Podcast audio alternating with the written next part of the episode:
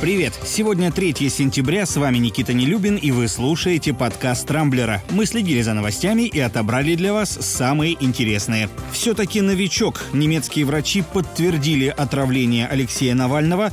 Россиянам хотят запретить брать кредит на первоначальный взнос по ипотеке. Владислав Сурков ждет прихода без кокаина, а главный хит Михаила Шуфутинского может оказаться под запретом. Теперь обо всем этом подробнее.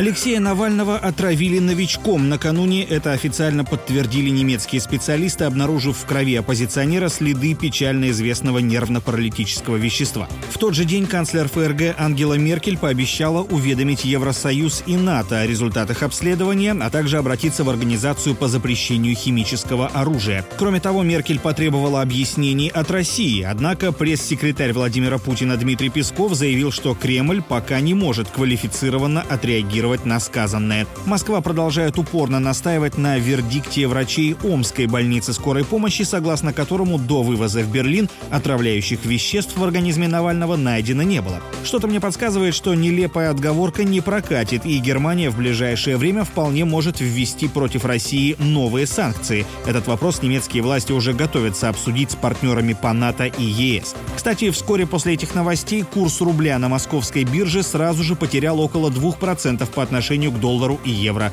Так что платить за отравление Навального, кажется, придется в том числе и нам с вами.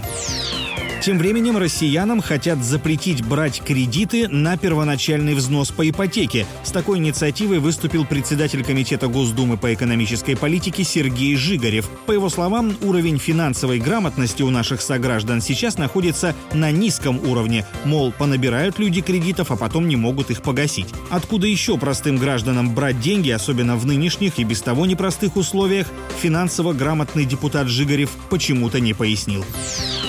Теперь поговорим о прекрасном. Вчера на страницах журнала «Русский пионер» было опубликовано стихотворение Владислава Суркова, бывшего замглавы администрации и помощника президента. С госслужбы Сурков ушел в начале этого года, чем занимался все это время оставалось неизвестным, и вот накануне появился стих. С вашего позволения я его прочту. Я снова один, мне дали свободу. Зачем кокаин? Ведь есть этот воздух. Бери и вдыхай. И все, жди прихода. Так выглядит рай, пустыня, свобода. Возьми и вдохни всем сердцем, всем мозгом, все ночи, все дни, все земли, все звезды и весь этот май, всей бездной души. И не выдыхай. И все, не дыши. Пользователи соцсетей уже вовсю веселятся над поэзией Суркова и советуют ему все-таки начать выдыхать.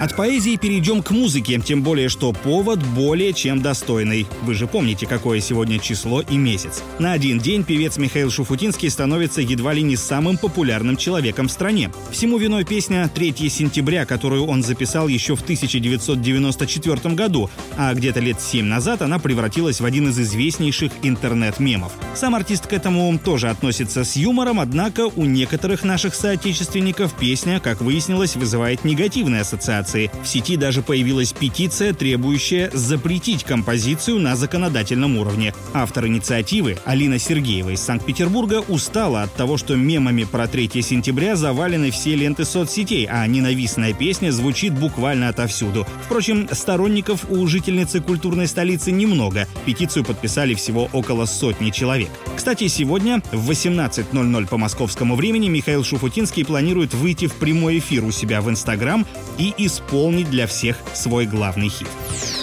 На этом пока все. С вами был Никита Нелюбин. Не пропускайте интересные новости, слушайте и подписывайтесь на нас в Google подкастах и CastBox. Увидимся на rambler.ru. Счастливо!